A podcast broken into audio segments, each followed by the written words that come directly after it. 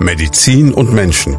Der Leopoldina Talk auf Primaton, damit Sie auch ohne ein jahrelanges Medizinstudium wissen, was dahinter steckt. Medizin und Menschen, so heißt unser Podcast, den wir zusammen mit dem Leopoldiner Krankenhaus in Schweinfurt machen dürfen. Und zu Gast ist heute Dr. Jutta Albrecht. Sie ist Chefärztin in der Klinik für spezielle Schmerztherapie. Und damit sind wir bei unserem heutigen Thema. Das heißt Daueralarm im Körper, Leben mit chronischem Schmerz. Und ich glaube, das ist ein Thema, das betrifft eigentlich so, Sie haben es im Vorfeld schon gesagt, quasi jeden. Ja, es ist äh, sehr häufig weit verbreitet, denn man muss ungefähr davon ausgehen, dass in Deutschland 17 Prozent der Menschen chronischen Schmerz entwickeln. Und das äh, würde bedeuten, dass es etwa 12 Millionen Menschen sind, die das wirklich betrifft, mindestens. Ja. Mhm. Und das geht durch alle Altersklassen durch, auch schon bei Kindern unter Umständen, natürlich seltener, Gott sei Dank. Aber es betrifft letztendlich viele Anteile unserer Bevölkerung. Vielleicht können wir mal wirklich ganz am Anfang anfangen einfach mal sagen, jeder von uns sagt, mir tut was weh, ich habe Schmerzen. Aber wenn man dieses Prinzip Schmerz erstmal verstehen möchte, es ist ja im Grunde genommen ein Signal des Körpers, kann man glaube ich sagen. Oder? Genau, das ist ganz wichtig sogar. Denn ähm, es gibt tatsächlich Menschen ohne Schmerzrezeptoren, die haben eine Lebenserwartung, die liegt unter 20 Jahren. Äh, Weil die es nicht merken. Die langen auf die heiße Herdplatte und äh, erst genau. wenn es komisch riecht, tun genau. sie die Hand wieder runter. Genau. Oder die kriegen eine Blinddarmentzündung und merken das erst, wenn sie todkrank sind. Ja? Also Ach so, das ist ja nicht nur bei dem Unfall so. Die merken auch nicht, wenn irgendwas im Körper los ist. Genau. Ouch. Die haben keine Rückmeldung aus dem Körper. Das heißt, der Schmerz, der akute Schmerz ist ein Warnsignal und irgendwie auch ein Hüter der Gesundheit. Und äh, das ist ganz wichtig. Wenn ich das nicht habe, dann kommt es eben zu Verletzungen. Also es gibt tatsächlich genetisch äh, interessant zur Forschung äh, Kinder, vor allen Dingen in einem Beduinenstamm, wo das gehäuft vorkommt. Mhm. Und die haben eine Lebenserwartung unter 20 Jahren und sind sehr häufig schon unter 10 Jahren amputiert zum Beispiel auch, weil die sich verletzen und es nicht gemerkt haben. Das ist ja heftig. Wo, woher kommt das? Das ist eine genetische Geschichte. Das ist ein genetischer Rezeptordefekt, der eben keine Meldung macht. Und es ist nicht nur auf das Körperliche beschränkt, sondern das hat ja auch Auswirkungen. Und da kommen wir schon in den anderen, in den Grenzbereich rein. Denn wenn äh, ich keine Schmerzwahrnehmung habe, gehe ich ja davon aus, dass es andere auch keine Schmerzwahrnehmung haben. Das heißt, äh, Kinder so, lernen zum Beispiel auch Verhalten durch Schmerzempfindung. Die sitzen eben im Sandkasten, schlagen sich und lernen dadurch, wenn jemand zurückschlägt, es tut weh. Dadurch lerne ich auch Empathie, Rücksichtnahme, Mitgefühl. Und äh, das ist auch was, was mir dann nicht beigebracht wird. Und das ist auch diesen Kindern sehr deutlich anzumerken. Also da sieht man schon, Schmerz ist nicht ein rein körperliches ähm, Wahrnehmung, sondern das hat sehr viel mit anderen Bereichen auch zu tun. Der erste Schritt, so wirkt das auf mich, so wie ich sie erlebe, ist wahrscheinlich für den Patienten oder die Patientin, die Person, die zu Ihnen kommt, einfach mal so dieser Moment, dass man wirklich immer zuhört. Absolut, das ist total wichtig. Ähm, also äh, das ist oft, äh, Patienten kommen sehr häufig zu uns und haben erlebt, dass sie sehr schnell irgendwo zur Diagnostik oder sowas waren und sofort wieder draußen waren mit dem Thema, da haben wir nichts gefunden, sie haben nichts. Oder sie müssen damit leben. Das kennt, glaube ich, jeder vom Hausarzt. Das kann man dem Hausarzt noch nicht mal vorwerfen. Nein. Ich meine, bei den Behandlungszeiten, die die ja. aktuell haben, genau. Fallpauschalen etc., ja, da ja. geht das halt rein, raus, fertig. Ne? Ja. Ja, und das ist aber jetzt für einen Chroniker natürlich heftig. Und ähm, die sind, ähm, die brauchen einfach auch Zeit. Es ist auch eine Vertrauenssache, die man da herstellen muss. Mhm. Man muss wirklich Vertrauen äh, auf anknüpfen und dann den Weg weiter gemeinsam gehen. Also der Erstvorstellungstermin ist entsprechend auch lange. Also wenn Patienten zu uns das erste Mal kommen, dann haben wir, wir die mindestens zwei bis drei Stunden Zeit. Und dann wird Sie es sehr haben ausführlich. drei Stunden Zeit als genau. Ärztin, genau. sich mit dem Patienten zu unterhalten. Das ist da auch notwendig, weil die eine ewig lange Geschichte hinter hm. sich haben. Und äh, die werden also nicht nur jetzt von der Anamnese, also von der Vorgeschichte und von ihren Beschwerden, sondern auch sich die ganzen Befunde anschauen und dem Patienten auch erklären, was wir eigentlich machen, was man tun kann. Ja, was passiert aber dann, wenn Sie wirklich am Ende sagen müssen, das ist chronisch oder auch vielleicht gar keine Diagnose stellen können. Mhm. Ich ähm, führe dabei auch ein Beratungsgespräch mhm. und erkläre sehr viel. Und das ist was, was total wichtig ist. Also jetzt, was ich vorhin erzählt habe, diesen Dualismus, mhm. was das auch für den Patienten bedeutet, wie er sich da selber unter Druck setzt und erkläre ihm auch diese ganzheitliche Sichtweise. Das führt oft schon dazu, dass die Patienten für sich selber viel mehr ähm, Verständnis haben. Mhm. Die haben Verständnis, sind dadurch auch erleichtert. Und dann geht es eigentlich schon darum zu sagen, okay, ich habe chronische Schmerzen. In den seltensten Fällen können wir den chronischen Schmerz heilen. Aber ich kann die Lebensqualität verbessern. Daran kann ich arbeiten bis am Ende meines Lebens. Und das ist auch möglich. Und ähm, da erlebe ich einfach auch mit den Patienten, wie erleichtert die darüber sind, wenn sie dann auch Mechanismen kennenlernen, mit denen sie sich selber helfen können. Also im letzten werden sie den Schmerz nicht aus der Welt schaffen können, aber sie werden Strategien aufzeigen können, wie man mit dem Schmerz gut ja. leben kann. Ja. Also ähm, wir gehen ja da wahrscheinlich noch drauf ein mit der Tagesklinik. Ähm, mhm. Aber da eine Patientin, finde ich, die hat es so auf den Punkt gebracht in einem Bild. Und ähm, die, die kam und äh, am Ende von dieser Therapie und sagte zu mir, ähm, bei mir war der Schmerz am Steuer meines Lebensfahrzeuges gesessen. Der hat mich jeden Tag gelenkt und bestimmt, wo es hingeht. Der hat mein ganzes Leben und auch mein Denken bestimmt. Dann habe ich gelernt, ihn auf den Beifahrersitz zu setzen. Das war schon besser, aber er hat mir noch ins Lenkrad gefasst. Jetzt sitzt er auf der Rückbank. Ich weiß, er steigt nicht aus, aber er fasst mir auch nicht mehr in mein Lenkrad. Und ich habe schon noch die Hoffnung, dass ich ihn in den Kofferraum kriege. Wie unterscheidet sich jetzt eigentlich, also man versucht ja auch mal Schmerz so einzuteilen. Also das ist ja immer diese klassische Frage, ja, wenn Sie jetzt einen Schmerz bewerten sollen auf einer Skala von eins bis zehn, dann denke ich mir immer so, ja, woher weiß ich was eins, woher weiß ich was zehn? Das ist ja relativ äh, absurd, aber was unterscheidet jetzt beispielsweise so, so einen plötzlichen akuten Schmerz, eben die heiße Herdplatte, dann mhm. von etwas, wo ich sage, oder ab wann ist es denn chronisch? Mhm. Also wo fängt das an, wo hört das auf? Mhm. Chronisch heißt es nur, dass es nicht mehr weggeht, oder? Ja, es kann auch immer wiederkehren. Also mhm. das muss ja nicht immer nur dauerhaft sein. Denken Sie an die Migräne, mhm. die auch immer wieder kommt, aber es gibt Menschen, die haben das vielleicht nur alle sechs Wochen. Mhm. Und dann gibt es Menschen, die haben das äh, dreimal in der Woche oder noch öfter.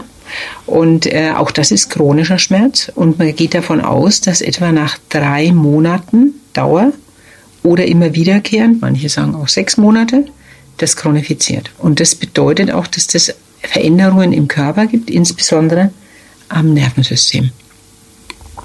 Das heißt, wenn ich einen Schmerz lange genug unbehandelt empfinde, wäre ich irgendwann, selbst wenn ich die Ursache beseitige, den Schmerz nicht mehr los.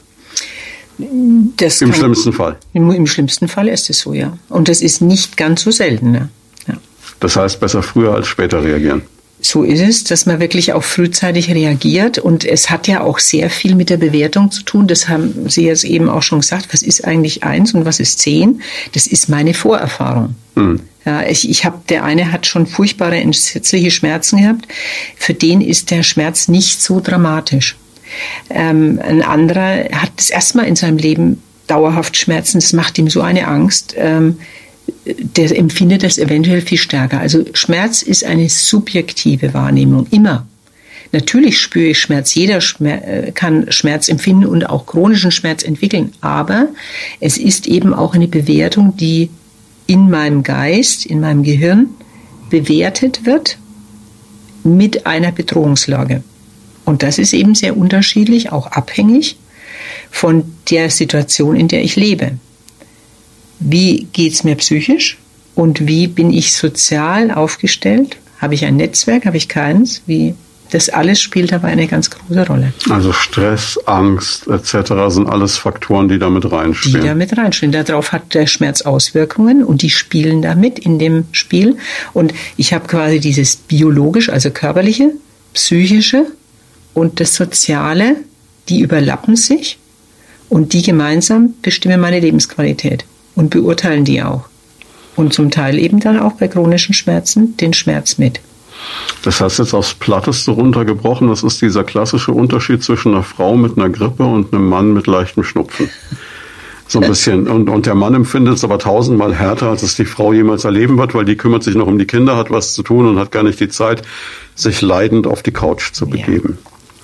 Also es ist jetzt sehr platt formuliert, aber auf der anderen Seite kann es natürlich auch sein, dass jemand dann völlig über diese Signale hinweggeht und dann irgendwann eben so der klassische Manager mit dem Herzinfarkt, so der dann flach liegt. Und das ist jetzt auch, muss man ganz klar sagen, weil Sie das ansprechen, ähm, der klassische Schmerzpatient ist kein Weichei, sondern das ist eher so ein fröhlicher Durchhalter. Es geht schon, mhm. es geht schon, es geht schon, bis es eben nicht mehr geht. Also das ist der wesentlich häufigere Weg für einen chronischen Schmerzpatienten, dass er über seinen Körper hinweg, über die Signale hinweg zu lange ähm, weitermacht und das Leistungsprinzip vielleicht hat und die Aufgaben und all die Dinge, also der Geist über den Körper herrscht und ihn vorantreibt und dann irgendwann der Körper derartig ins Hintertreffen gekommen ist, dass er sich melden muss. Ich frage manchmal Patienten, mhm. ähm, haben sie womöglich bei dem einen Kredit aufgenommen? Bei ihrem Körper. Mhm. Ja, schon nachvollziehbar. Ja. Also könnte man sagen, der Hypochonder wird in der Regel älter. Ja. ja, unter Umständen, aber er stresst sich natürlich auch sehr. Ah, das ist, äh, das ist schwierig. Ne? Die Balance ist es ja. Ja. Aber es gibt also wirklich, das haben wir jetzt schon gelernt, es gibt also so ein Schmerzgedächtnis auch. Das mhm. heißt also, der Körper merkt sich irgendeinen Schmerz im schlimmsten Fall, dann kommt er immer wieder halt. Genau. Das ist auch total wichtig. Ähm, also wir alle haben gelernt schon als Kinder, mhm. Ähm, was, wie man Schmerz einordnen soll und vermeiden natürlich dann auch Verletzungen. Also ich lerne nicht nur nicht auf die heiße Herdplatte, sondern auch nicht an die Treppe hin und mit Anlauf und so runter, sondern äh, ich lerne auch mit meinem Körper da umzugehen. Das mhm. heißt, äh, ich wäre wirklich vom Schmerz ja auch erzogen. Mich äh, macht ja auch Sinn natürlich, macht ja, auch ja. Sinn, ja. Aber ich vergleiche immer mit den Erlebnissen, die, mir, die ich schon mal hatte. Also wir haben tatsächlich im Gehirn, das weiß man jetzt über die Hirnforschung der letzten 20 Jahre, so eine Art Archiv. Und unser Gehirn, wenn Impulse gibt, wie auch Schmerz, dann gleicht es das mit früheren Erlebnissen ab und beurteilt das auch. Ach, und sagt, das ist jetzt nicht so dramatisch und genau. das ist jetzt und, aber schon blöd. Und bietet eventuell auch eine Lösung an, die schon mal funktioniert hat. Nur wenn dann keine Lösung mehr angeboten wird mhm. von dem Archiven, uh, wir haben schon alles durch, dann ist die Beurteilung der Lage natürlich wesentlich kritischer. Das macht dann Angst. Wenn ich keine Lösung für mein Problem habe und womöglich auch von Behandlern höre, wir finden bei Ihnen nichts, Ihnen kann man nicht helfen oder das ist chronisch oder Sie haben gar nichts, dann kommt natürlich, die, die Situation wird dann dramatischer. Denn ich spüre ja, aber ich habe keinen Ansatz mehr. Das macht Angst. Ja klar, nachvollziehbar. Ich meine, wenn ich mich in den Finger schneide, guck dahin, es blutet, ja. das tut weh, sage ich mir, okay, in Ordnung, ja. Pflaster drauf, vergeht, ja. alles gut. Wenn ich irgendeinen Kopfschmerz habe, dann kann ich natürlich am Ende mir selbst noch, ähm, wenn ich dann gerade noch einen Internetzugang habe, einen Hirntumor ergoogeln. Ne? Hm. Das ist jetzt mal so der Gedanke dahinter, nehme ich an. Ja. Das ist aber so, ja, so, so ein Teufelskreis. Wie kommt man da raus? Ja.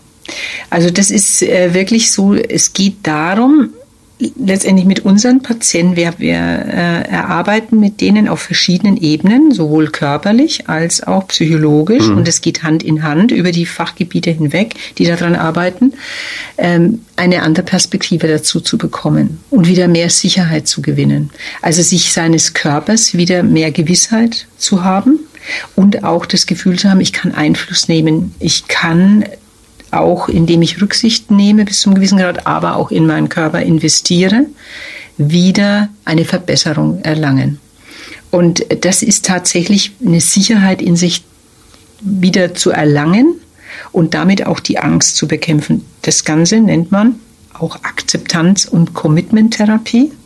Und das ist das zentrale Thema auch bei uns, neben anderen Dingen auch, aber das ist eine ganz wesentliche ähm, Zentrum, das damit eine Rolle spielt, eine andere Perspektive dem Gegenüber einzunehmen.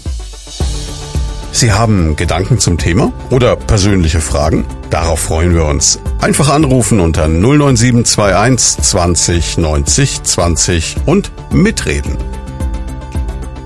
Das heißt also, um es jetzt nochmal als Beispiel durchzuspielen, wenn jemand zu Ihnen kommt, der sagt, Mensch, ich habe ab und zu Schmerzen in der Brust. Ich denke, ich kriege jetzt gleich einen Herzinfarkt, ich kriege mhm. dann eine Panikattacke, ich hyperventiliere und äh, im schlimmsten Fall muss dann wirklich der Notarzt kommen. Mhm. Dann werden sie versuchen, diesen Menschen dahin zu kriegen, wenn es keine körperliche Ursache gibt. Ja.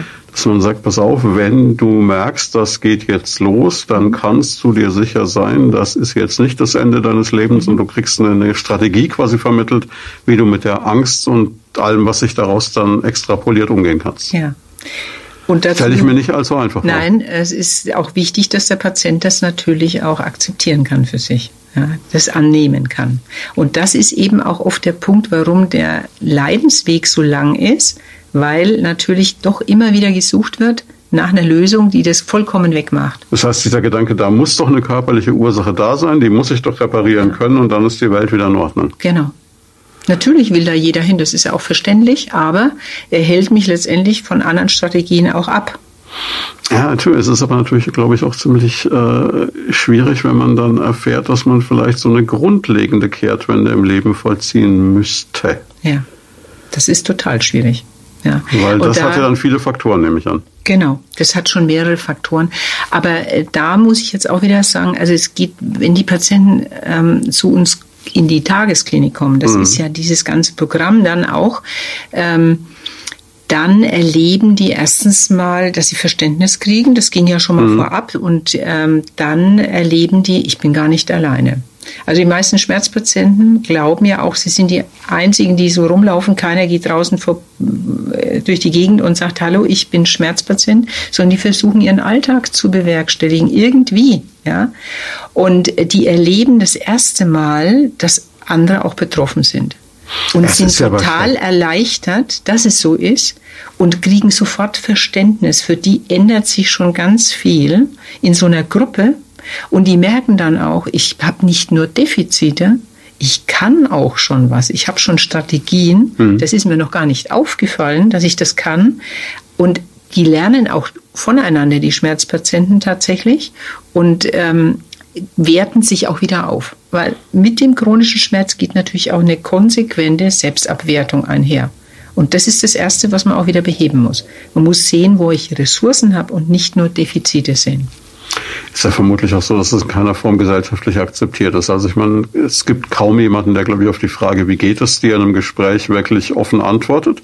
Wieso? Und wenn es dann so ein Mensch tun würde, dann käme wahrscheinlich so die ganze Bandbreite von, ah ja, ist ja schlimm, äh, ja. und dann wird der Nachbarin danach erzählt, hast du schon gehört das, mhm. bis zu reiß dich mal zusammen, das wird schon wieder. Genau. Also das erleben Schmerzpatienten ganz häufig, ähm, dass die, wenn sie sich melden, Mhm. Also das zugeben, dass die entweder wahnsinnig viel Tipps kriegen, was sie machen sollen, aber lauter Akut-Tipps und das steht denen schon bis oben. Und äh, oder sie kriegen auch so, naja, ich hatte auch schon mal Schmerzen äh, und das impliziert, reiß dich doch mal am Riemen, du bist doch ein Weichei. Also vermeiden die das Thema und leben, wenn das überhaupt dann zu Hause aus. Mhm. Und äh, das ist natürlich dann auch für die Familie und die Umgebung schwierig. Denn die sind ja auch mit eingeschränkt, eventuell nicht mehr so weit wegzugehen oder wegzufahren, sich verschiedene Sachen anzu, äh, zuzumuten. Und das ist ähm, auch für die Familie eine Belastung, die das ja oft auch nicht aus eigenem Gefühl nachvollziehen können und das oft auch nicht verstehen. Und das äh, ist auch ein Thema, was sehr wichtig ist bei uns, dass wir quasi die Familie damit ins Boot holen wollen, damit das Verständnis da größer ist und dass da einfach auch das besser getragen wird. Und dann, ja, wie, wie geht man also wirklich damit um? Es gibt ja diesen, diesen schlauen Spruch, Ratschläge sind auch Schläge, der mhm. trifft dann da schon auch der zu. Der trifft zu, genau. Und äh, es ist einfach so, dass wir natürlich eine Leistungsgesellschaft sind, das darf mhm. man nicht vergessen. Also ich bin noch in die Schule gekommen, äh, da gab es noch ganz viele Lehrer, die aus dem Zweiten Weltkrieg äh, Verletzungen hatten. Das war ganz normal. Das gäbe es heute nicht mehr. Jemand mit einer Einschränkung hat es schwer, eine Arbeitsstelle zu haben. Also muss ich das ja auch für mich behalten und, und irgendwie damit klarkommen. Also das Leistungsgesellschaft verlangt ja auch immer eine Optimierung, sowohl äußerlich als auch in meinem Verhalten, sportlich, leistungsfähig, innovativ, immer on top. Und das mit dem chronischen Schmerz wird dann richtig schwer. Ja, also ich glaube mal, wenn man sich heute irgendwo bewirbt und sagt, ich bin chronischer Schmerzpatient ja. und bin da jetzt aber auch in der Therapie, dann mhm. ähm, ja, nö, ne? das mhm. wird nichts werden. Mhm. Schwierig, so, ja. ja. Also da kommen wieder die Durchhaltestrategien irgendwie mhm. damit klarkommen ne? und eventuell auch mit Medikamenten zum Einsatz. Was aber natürlich auch wieder ein zweischneidiges Schwert ist, weil wenn man sich mal die Mühe macht, einen Beipackzettel zu lesen, dann können ja viele Medikamente auch wieder ihren ganz eigenen Schmerz äh, ja. auslösen, weil natürlich gibt es da auch wieder Nebenwirkungen, weil das Ganze hat ja auch eine Wirkung. Ja, absolut. Also es gibt kein Medikament ohne Nebenwirkung. Das wirkt. Hm. Das ist, es ist natürlich fantastisch, dass wir Medikamente haben, viel mehr als früher. Aber das ist das Handicap. Also ich kann jetzt nicht äh, Schmerzmedikamente zum Doping benutzen, um trotzdem die Leistung zu erbringen, die ich bisher immer gebracht habe. Das wird ganz sicher zum Fiasko führen. Ne? Ja, da haben die Stones vor 40 Jahren schon Lieder geschrieben mit Mother's Little Helpers. Ne? Also diese ja. Pillen, die dann halt genommen wurden, damit ja. äh, die Hausfrau wieder lächelt beim Kochen, aber das mhm. ist nicht die Lösung. Das ist nie. Und das ist auch noch so eine Strategie gewesen in den 90er Jahren, als ich meine Ausbildung gemacht habe. Kein Mensch muss Schmerzen haben.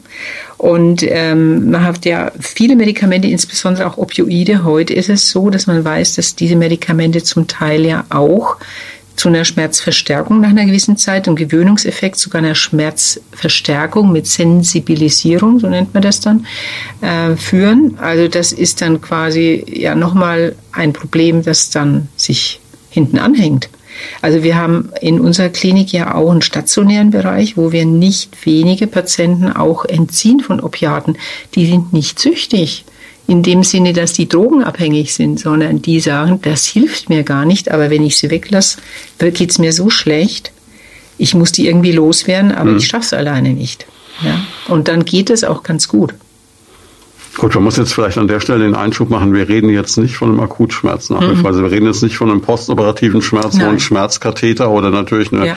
so, eine, so eine Knieoperation, die ja nicht gerade zu den, den Highlights gehörte. Nein. Da gibt man natürlich was damit natürlich. direkt, damit man auch ja. wieder belasten kann und so. Und wir reden auch nicht von einer Situation bei einem Hospizpatienten, wo man ja, weiß, das nicht. ist das Ende des Lebens. Da sorge ich dafür. Also da trifft dann vielleicht schon der Satz zu, niemand muss mehr unbedingt äh, schreckliche Schmerzen natürlich. leiden, aber bei der, bei der chronischen Geschichte ist es dann scheinbar wirklich so, dass man sagt, ja. es ist eher ein Arrangieren als ein ja. Abtöten oder Abdämpfen des, des ja. Schmerzes. Genau, also das äh, ist ja durchaus so, es, ich kann ja nicht jeden Tag auf alle Belastungen verzichten. Also das mhm. kann durchaus sein, dass der Patient Schmerzmittel braucht und das machen wir ja auch die Einstellung. Nur muss das in einem gewissen Rahmen erfolgen.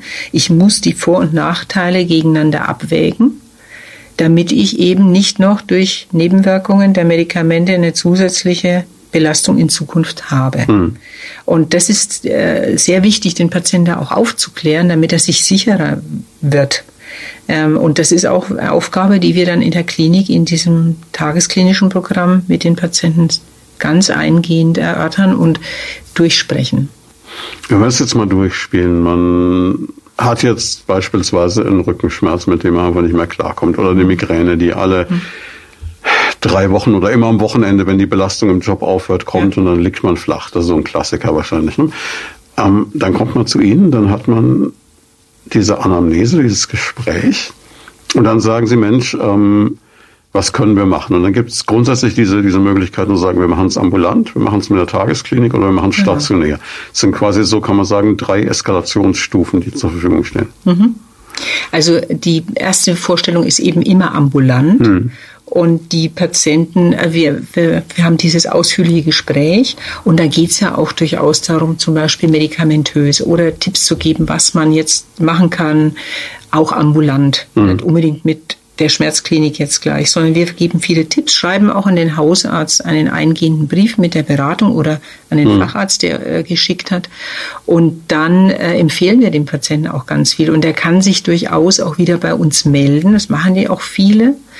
Und ähm, dann gibt's eben auch die medikamentöse Schiene. Zum Beispiel bei Migränepatienten, mhm. da gibt's ja viele Dinge, die sich da jetzt entwickelt haben in den letzten Jahren. Aber äh, es gibt eben auch die Möglichkeit, dass ich die Patienten bei uns äh, den Psychologen und den Physiotherapeuten vorstelle und das, mhm. diese Option ein Vorgespräch zu haben, dort mal untersucht zu werden, auch von den Physiotherapeuten schon Übungen gezeigt bekommen, was man selber machen kann und mit den Psychologen ein Vorgespräch zu führen. Mhm. Und das ist keine Psychotherapie, sondern das ist eigentlich eine Beratungssituation.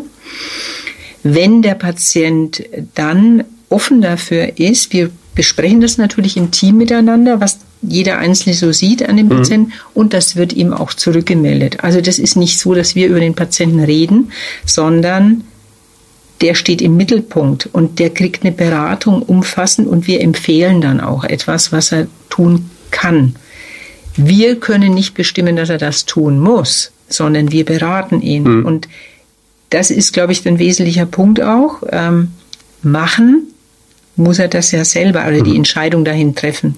Und äh, da ist niemand böse oder irgendwas, weil er das nicht tut. Und da gibt's auch keine Abwertung, so von wegen selber Schuld, äh, sondern das ist eben, ich muss einen Leidensdruck haben und das wägt der Patient auch ab gegen seine anderen Bedingungen, die er hat, mit der Arbeit, mit der Familie und so weiter. Ähm, und dann besteht eben die Möglichkeit, dass er eventuell in die Tagesklinik kommt. Mhm. Und da gibt's eben Gruppenprogramme, mit anderen Schmerzpatienten zusammen und das sind sehr kleine Gruppen, also maximal acht Patienten. Äh, und das sind geschlossene Gruppen, das heißt, das sind immer die gleichen Patienten, nicht ständig neue, sondern die fangen zusammen an, so ein System, so eine Wochenturnus, und die hören auch wieder zusammen auf. Hm. Und äh, das ist die ähm, Option, die er hat. Und das besprechen wir auch mit dem Patienten. Und dazu wird er nicht gezwungen, sondern es geht hauptsächlich um eine Beratung und eine Motivation. Und letztendlich die Umsetzung muss ja auch der Patient dann machen können. Selber. Das ist das Ziel, weil wir sagen immer, Sie bauen sich hier einen Werkzeugkoffer für die Zeit danach. Sie haben Gedanken zum Thema oder persönliche Fragen? Darauf freuen wir uns. Einfach anrufen unter 09721 20 90 20 und mitreden. Ganze Menge Fragen, die jetzt von meinem geistigen Auge auftauchen. Die erste Frage ist, Sie haben so in, im Nebensatz gesagt, der Facharzt oder der Hausarzt, der denjenigen zu uns geschickt hat. Ja. Das wäre jetzt meine erste Frage. Das heißt, man kann nicht aus einer reinen Eigenmotivation zu Ihnen kommen, man braucht eine Überweisung? Genau. Man muss, okay, äh, also wer braucht eine, Zust eine vom hm. Facharzt oder vom Hausarzt eine äh, Einweisung. Ja. Jetzt haben Sie mal ganz am Anfang gesagt, sechs Monate Wartezeit. Ähm, mhm. Ich denke aber, jeder, der zu Ihnen kommt, kann Ihnen die Arbeit erleichtern, wenn er in dieser Zeit schon was tut, beispielsweise sowas wie ein Schmerztagebuch führen. Zum Beispiel, ja, genau. Dass einfach sagt, okay, sagen, mal wirklich analysieren, sich selbst beobachten, mhm. sich selbst bewusst sein und sagen, mhm. umso mehr Sie Informationen Sie bekommen, desto weiter kommen Sie. Ja, und da gibt es natürlich auch äh, Möglichkeiten, sich zu informieren. Da gibt es eine äh, Homepage von der Deutschen Schmerzgesellschaft. Mhm. Da ist tatsächlich eine ganze Seite für, für äh, chronische Schmerzpatienten. Und äh, da kann man ganz viel Information schon bekommen und auch ein Schmerztagebuch, wie man das eigentlich macht. Und das hilft natürlich auch, wenn die Patienten es mitbringen. Ist aber nicht zwingend erforderlich. Jetzt haben Sie auch, ähm, sobald Sie das Wort Psychotherapie mit eingebracht haben oder das Wort Psychologe immer betont, das ist eine Beratung, das ist nicht gleich eine Therapie. Das heißt, Sie haben vielleicht auch gerade hier im eher bodenständigen Franken dann die Situation, dass die Leute davor zurückschrecken? Also sicherlich gibt es noch Vorbehalte, aber ich sage es auch deswegen, weil eine Psychotherapie eine dauerhafte, längere Behandlung ist. Mhm. Und es ist ja nicht einfach, überhaupt in eine Psychotherapie zu kommen. Es gibt erheblich mehr Psychotherapeuten inzwischen niedergelassen mhm. und die haben eine wahnsinnig lange Wartezeit von über einem Jahr zum Teil. Und ähm, was wir da machen, ist keinen Psychotherapieersatz, sondern wir beraten und wir machen Psychotherapie für Schmerzpatienten. Die Themen, die für Schmerzpatienten wichtig sind, die werden bei uns im Rahmen der Tagesklinik mit dem Psychologen ganz eingehend besprochen. Ne? Aber das mit der Wartezeit, das zieht sich durch in unserem Gespräch heute. Also offensichtlich hätten wir da doch großes Potenzial in diesem Land, dass es da noch äh, mehr zu tun gäbe. Ja, sicher. Das ist, ähm, also das sind oft wirklich lange, lange Verläufe und ich würde mir oft wünschen, die Patienten früher zu sehen, weil natürlich die Zeit tickt und die Chronifizierung mhm. voranschreitet. Und ähm, Oftmals kommen Patienten zu uns dann, wenn zum Beispiel der Arbeitsplatzverlust droht oder dann vielleicht eventuell schon eine Berendung anstehen muss. Und da mhm. wünsche ich mir oft, wäre er mal früher gekommen oder hätten wir ihn schon eher sehen können, vielleicht hätte man das anders gestalten können noch. Ja. Und das geht oft viel zu lange, bis es soweit ist. Aber natürlich ist die Hemmschwelle auch hoch, zum Schmerztherapeuten zu gehen und sich einzugestehen, ich habe vielleicht chronische Schmerzen oder zum Psychologen auszugehen. Ja, auf der anderen Seite, wenn es hilft und, und äh, man sagt immer, wer heilt, hat recht. Ne? Also ja. Also insofern ist das ja kein Fehler. Und ähm, Gleichzeitig ist natürlich so, so toll es ist und so, so super es ist, dass sie da mit 16 äh, Leuten da wirklich als Alleinstellungsmerkmal auch in der Region diese Arbeit leisten, wäre es natürlich toll, wenn es noch viel mehr Angebote gäbe, wie es jetzt hier am Leopoldina gibt. Und äh, die nächste Sache, die mir aufgefallen ist, Sie haben gesagt, Sie erstellen einen Werkzeugkoffer. Wir haben ja schon, das betonen Sie ja auch immer wieder gehört, es wird nicht diese eine Lösung geben. Es wird nicht diese eine Pille geben, die ich nehme und dann ist wieder gut. Also dieser Reparaturgedanke ist eigentlich schon weg der Werkzeugkoffer kann mir aber trotzdem helfen, einfach auch im Alltag zurechtzukommen.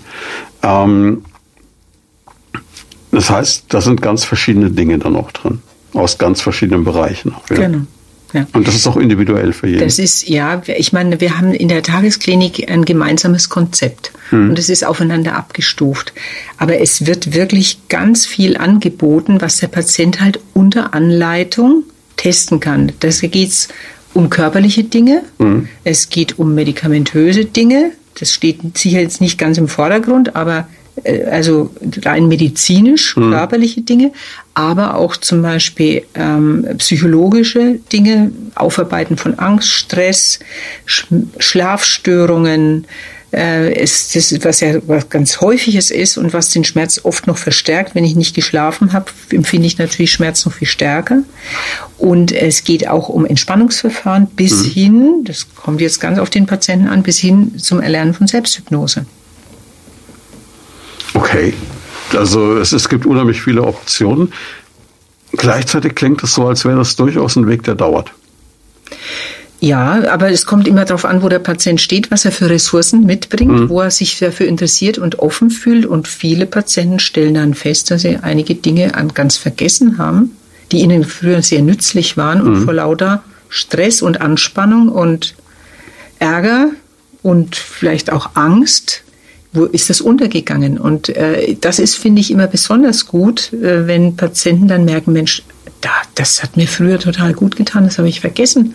Das würde ich wieder nutzen. Und dann ist die Motivation auch hoch, das wieder aufzunehmen und beizubehalten. Darum geht es ja auch, dass das weitergeführt wird. Ne? Was aber natürlich auch ein Punkt ist, und das scheint für mich auch immer wieder sehr stark durch, ist, sie sind quasi unterstützend, sie helfen, aber wenn derjenige nicht selber Gas gibt und mitmacht, und das klingt ja schon wieder nach Leistung, aber so ist es leider, dann wird nichts passieren. Also die Veränderung muss immer vom Patienten ausgehen, klar. Also wir können den Alltag nicht ändern.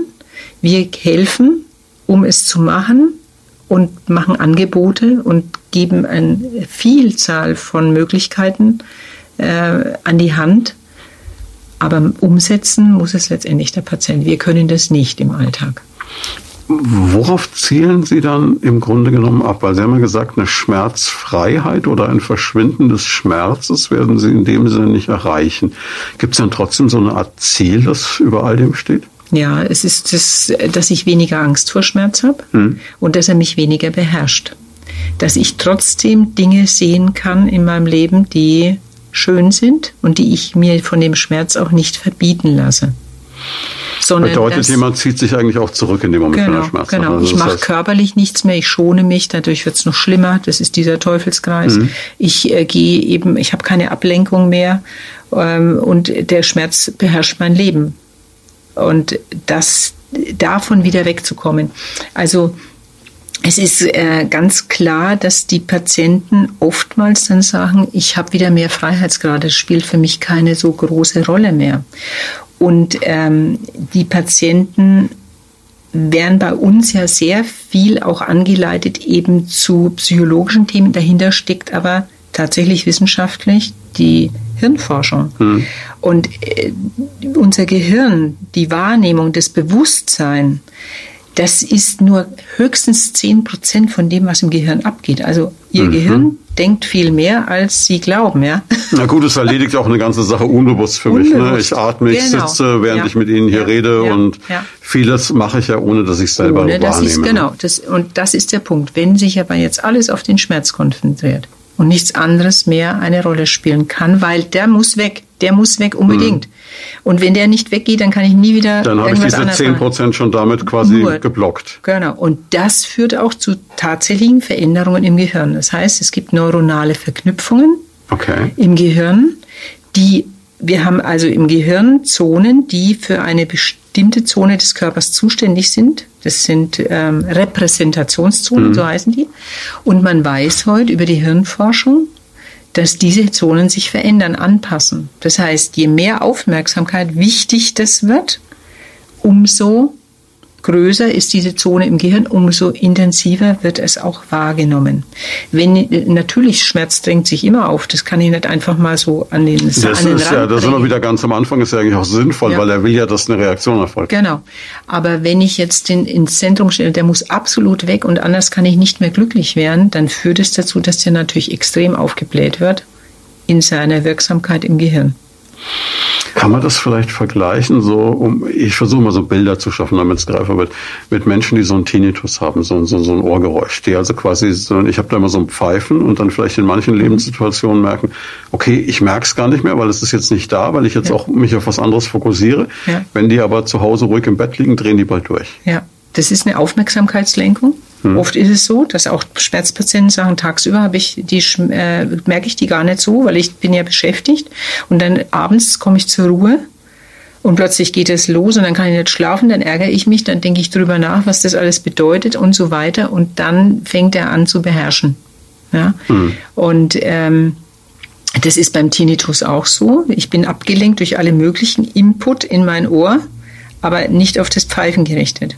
Und je mehr ich quasi mich darauf konzentriere, um das wegzukriegen, und das ist dieses Verteufelte an der Diagnose finden, unbedingt die Ursache finden, um sie wegzumachen, das führt leider immer zu so einer Fokussierung und damit wird dieses Schmerzgedächtnis oder diese Zone im Gehirn extrem lernfähig.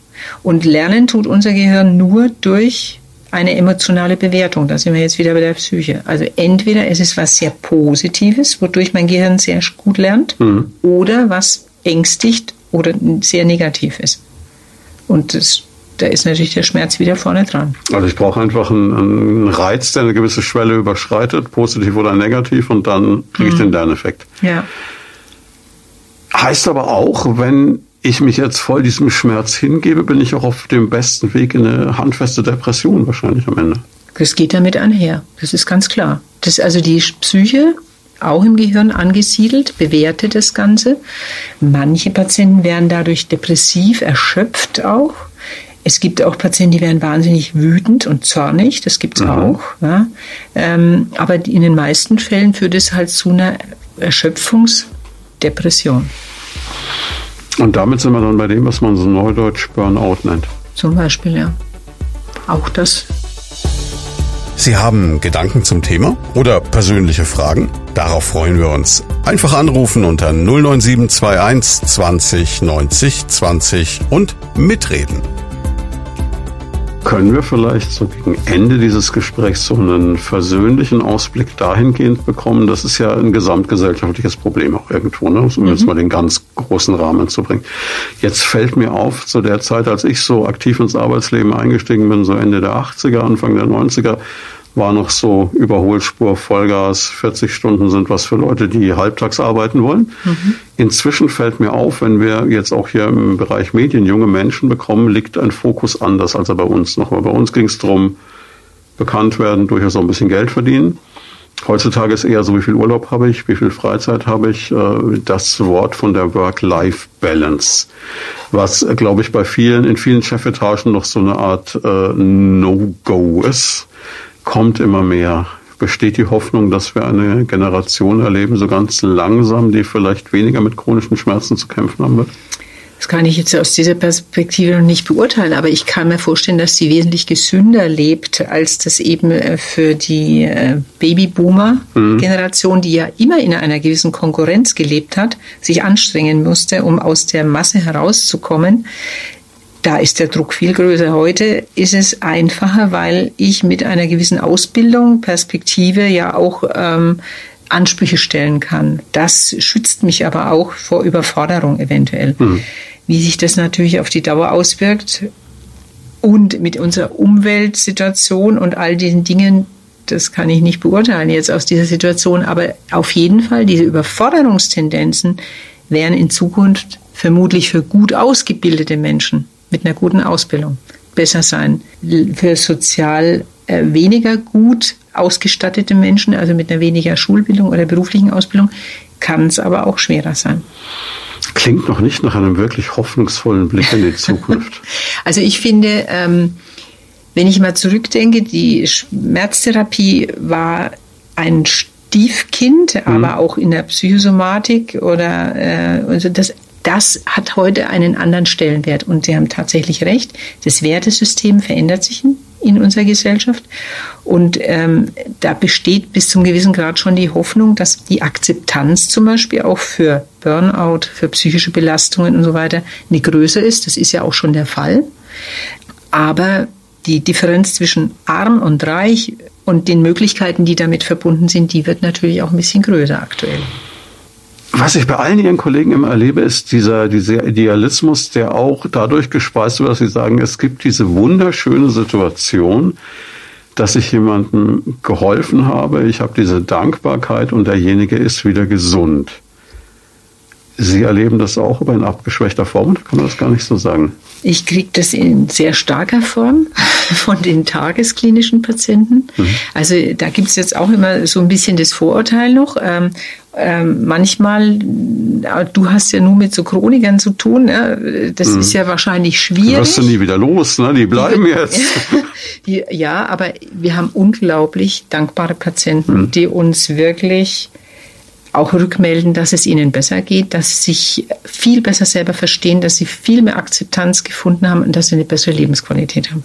Also wir haben ein Gästebuch bei uns, das ist äh, gigantisch. Ich gucke mir das immer wieder an. Es ist für uns ja auch Motivation. Mhm. Und es ist für uns alle ähm, sehr wertvoll, dass wir uns da wieder oftmals die Kraft auch holen, weiterzumachen. Und was uns natürlich auch hilft, dass wir ein prima Team haben, äh, was sehr flach ist von der Hierarchie in der Schmerzklinik und da sehr stark kooperieren können. Das hilft und das merken auch die Patienten und die honorieren das sehr stark, weil die das natürlich nicht so erleben im ambulanten Bereich, hm. wo irgendwo vielleicht ein Psychologe sogar gefunden wurde, ein äh, Arzt da ist, der Medikamente verordnet und äh, dann ein Physiotherapeut noch behandelt, die aber nie miteinander Kontakt haben. Und Außer über das Rezept, wo steht, macht ihm mal eine Fango-Packung genau, genau. und dann macht er halt. Ne? Aber keine Rückkopplung mhm. und oft merken die, da gibt's Reibungsverluste, ja, äh, das, die, die sind nicht abgestimmt. Das ist natürlich bei uns ganz anders. Wir haben mhm. jeden Morgen eine Teamsitzung, wo wir die Patienten besprechen und dann geht's los. Was steht an und was können wir vielleicht da noch tun? Oder wir beraten über eine schwierige mhm. Situation. Das ist natürlich für uns selber sehr gut und für den Patienten hat das natürlich auch einen großen Profit. Wenn man so eine kurze Distanz nur zurücklegen muss. Ne? Und unabhängig davon, dass der Schmerz vielleicht chronisch ist, kommt man aber doch an den Punkt, wo man sagt, die Behandlung bei Ihnen ist irgendwann abgeschlossen und der Patient hat jetzt seinen Werkzeugkasten, kann jetzt quasi selbstständig weitermachen. Ja, so ist es. Also es ist nicht dieser Fluch, dass man jetzt den Rest seines Lebens nein, als Schmerzpatient nein, nein, nein, nein. Also das ist sehr häufig auch so, dass Patienten äh, in dieses Programm kommen und ähm, dann später vielleicht mal wieder an der Ambulanz vorbeikommen, um irgendwas zu fragen, was Medikamente zum Beispiel anbelangt oder irgendein Problem dazugekommen ist. Aber das Ziel ist letztendlich, dass der Patient viel eigenständiger ist und dann auch viele Ressourcen hat, die er selber benutzen kann. Und wir haben eine große äh, Rückhalt auch in den Hausärzten, die merken, dass die Patienten eine andere Perspektive gefunden haben mhm. und das mit unterstützen. Also wir haben ja ähm, auch einen Qualitätszirkel, das heißt, wir machen so Fortbildungen mhm. auch für Hausärzte regelmäßig und da ist die Vernetzung einfach sehr gut und äh, ich glaube, das ist auch was, was der Patient äh, spürt, dass das aufeinander abgestimmt ist. Das ist auch in der Region eigentlich sehr, sehr gut. Das erlebe ich jetzt so von anderen Kollegen aus anderen mhm. Regionen nicht in diesem Maße, wie wir das hier haben. Das ist, glaube ich, sowieso im medizinischen Bereich ist die Region hier eine gute. Ja. Das kann man nicht sagen. Ja. Gibt es denn irgendwas, was man, es ist ja immer das große Stichwort Prävention in der Medizin. Ne? Und mhm. jede ihrer Kolleginnen, jeder ihrer Kollegen sagt mir immer dasselbe. Das bin ich immer das gute Beispiel. Ähm, mehr bewegen, weniger essen, nicht rauchen, mhm. insgesamt bewusst und gesund leben. Gilt wahrscheinlich auch beim Schmerz. Ne? Überall. Mhm. Es ist überall. Also die Balance herzustellen. Nur wann merkt man, dass man die Balance verloren hat? Meistens erst, wenn was Wenn man sie verloren hat. Ne? Sonst hat man ja die Einsicht dafür nicht mhm. und das hat auch der Mediziner nicht. Da sind wir mal ganz ehrlich, auch wenn wir die Vorgeschichte wissen und wir, äh, wir machen es ja auch nicht viel anders. Klar sehe ich vielleicht kranke Menschen jeden Tag und dann denke ich mir, okay, ich muss da und da aufpassen und muss mich bewegen und muss mit der Ernährung aufpassen, aber wir sind ja auch nicht perfekt. Ich kenne rauchende Mediziner. Eben. ich auch. Ich, ich spare mir jetzt alle Alkoholikerwitze mit Medizinern. Nee, lass mir jetzt einfach. Nee, aber es ist, es ist so einfach so, ich darf die Latte auch nicht zu hoch hängen. Ich mhm. glaube, das ist wirklich, das sind wir wieder bei den Defiziten. Ja. Nur mit mir zu schimpfen und mich zu optimieren in allen Bereichen macht mich sicher auch nicht glücklich. Und ähm, das muss man eben gegeneinander abwägen und gucken, wie meine Lebensqualität ist. Die kann aber niemand von außen bestimmen. Das mhm. mache ich. Das bin ich und manchmal verliert man ein bisschen den Überblick darüber. Das geht aber jedem so. Und so ist das Leben. Ich wäre jeden Tag ein bisschen angestoßen von irgendeiner Seite und muss die Balance wiederfinden für mhm. mich. Und es ist wichtig, auch in sich selber zu investieren, sowohl körperlich als auch psychisch. Eine, für eine Balance wieder zu sorgen. Und da ist es einfach wichtig, achtsam zu sein. Oder zumindest mal drauf zu hören, wenn der Körper sich meldet und dann noch zu reagieren. Und dann noch zu reagieren und nicht zu spät zu reagieren. Hm. Das Warnsignal eben nicht zu lange zu überhören. Vielen, vielen Dank. Das war hochinteressant. Das war eine spannende Stunde mit Ihnen. Viel gelernt, eine neue Sicht auf manche Dinge, die vielleicht auch für viele Menschen da draußen interessant ist. Das heißt aber, wenn man jetzt sagt, das hat mich jetzt interessiert, ich habe da vielleicht was, womit ich an Sie rantreten möchte, ist der erste Gang der zum niedergelassenen Hausarzt. Hm oder mit dem Facharzt reden, der einen schon länger behandelt und sagen, Mensch, du, ich glaube, das könnte mir helfen, kannst du da mal gucken. Mhm. Wäre das eine Idee? Genau. Ist die Herangehensweise. Das ist die Herangehensweise, dass man erstmal mit dem Hausarzt das Ganze bespricht oder Facharzt. Mhm. Und wie kriegen Sie das selber hin mit der Balance, wenn Sie wissen, da sind, äh, steht eine ganze lange Reihe von Menschen, die sagt, ich will aber auch noch mal bei Ihnen vorbeikommen. Klappt das? Schafft man das? Ja, es muss so klappen. Ähm, und ähm, das ist jetzt wieder der Vorteil vom Team. Mhm. Ähm, ich muss es nicht alleine machen. Es ist nicht alles auf meinen Schultern, sondern es ist tatsächlich so, dass man das verteilen kann und dass man auch von den anderen gebremst wird. Also, dass da auch mal eine Rückmeldung hat, du hast, hm, pass mal auf dich selber auf. Oder also das ist auch was, was sehr hilft und wir machen ja auch Supervision, also mhm. das heißt in, in unserem Team und das ist auch sehr hilfreich, weil man da auch Spannungen, die auftreten oder Überbelastungen, die da sind, wieder einfangen kann. Und haben Sie vielleicht dann sogar die angenehme, das, das kommt mir gerade noch so zum Schluss, die angenehme Situation, dass Sie jetzt keine akuten Notfälle bekommen? Dass es also bei Ihnen ein bisschen von den Arbeitszeiten her nicht ganz so crazy ist? Ja, also es ist sicherlich etwas besser planbar als bei anderen. Das ist ganz klar. Ich habe keine, ich habe keine Notaufnahme, ich habe keine Notoperationen oder sowas. Aber wir haben natürlich auch Patienten, die akuter sind, zum Beispiel. Also das ist auch was. Stichwort wenn, Panikattacke dann wieder oder sowas. Ja, aber auch zum Beispiel bestimmte äh, Erkrankungen wie ähm, äh, es gibt nach Operationen manchmal so Reaktionen am vegetativen Nervensystem. Mhm. Das nennt man dann ein komplexes regionales Schmerzsyndrom. Und diese Patienten, die müssen wir schneller sehen und wir haben dafür auch Notfalltermine. Oder nach einer Gürtelrose, so mhm. Zosterneuralgie, das ist was, was man schneller behandeln muss äh, wo man wirklich zügig dran gehen muss. Und da haben wir Notfalltermine, aber die sind natürlich tagsüber und nicht in der Nacht. Also das hat schon einen Vorteil. Ich war früher Anästhesistin, das war deutlich anders. Gut, Anästhesisten sind die, die es ja richtig rocken, ne? Also ja. vom Schockraum über Notarzt genau. zu alles. Ja. Ne? Genau, OP. Vielen, vielen Dank. Das war eine hochspannende Stunde. Ich glaube, Sie haben dem einen oder anderen da draußen vielleicht wirklich weitergeholfen. Und ich bin mir sicher, die Schlange wird halt jetzt noch mal ein bisschen länger, aber das liegt in der Natur der Sache. Ja. Das war Medizin und Menschen, der Leopoldina Talk auf Primaton. Jeden zweiten Donnerstag im Monat live von 10 bis 11 im Programm. Alle Folgen gibt's zum Nachhören und Download auf radioprimaton.de und als Podcast auf leopoldina-krankenhaus.com.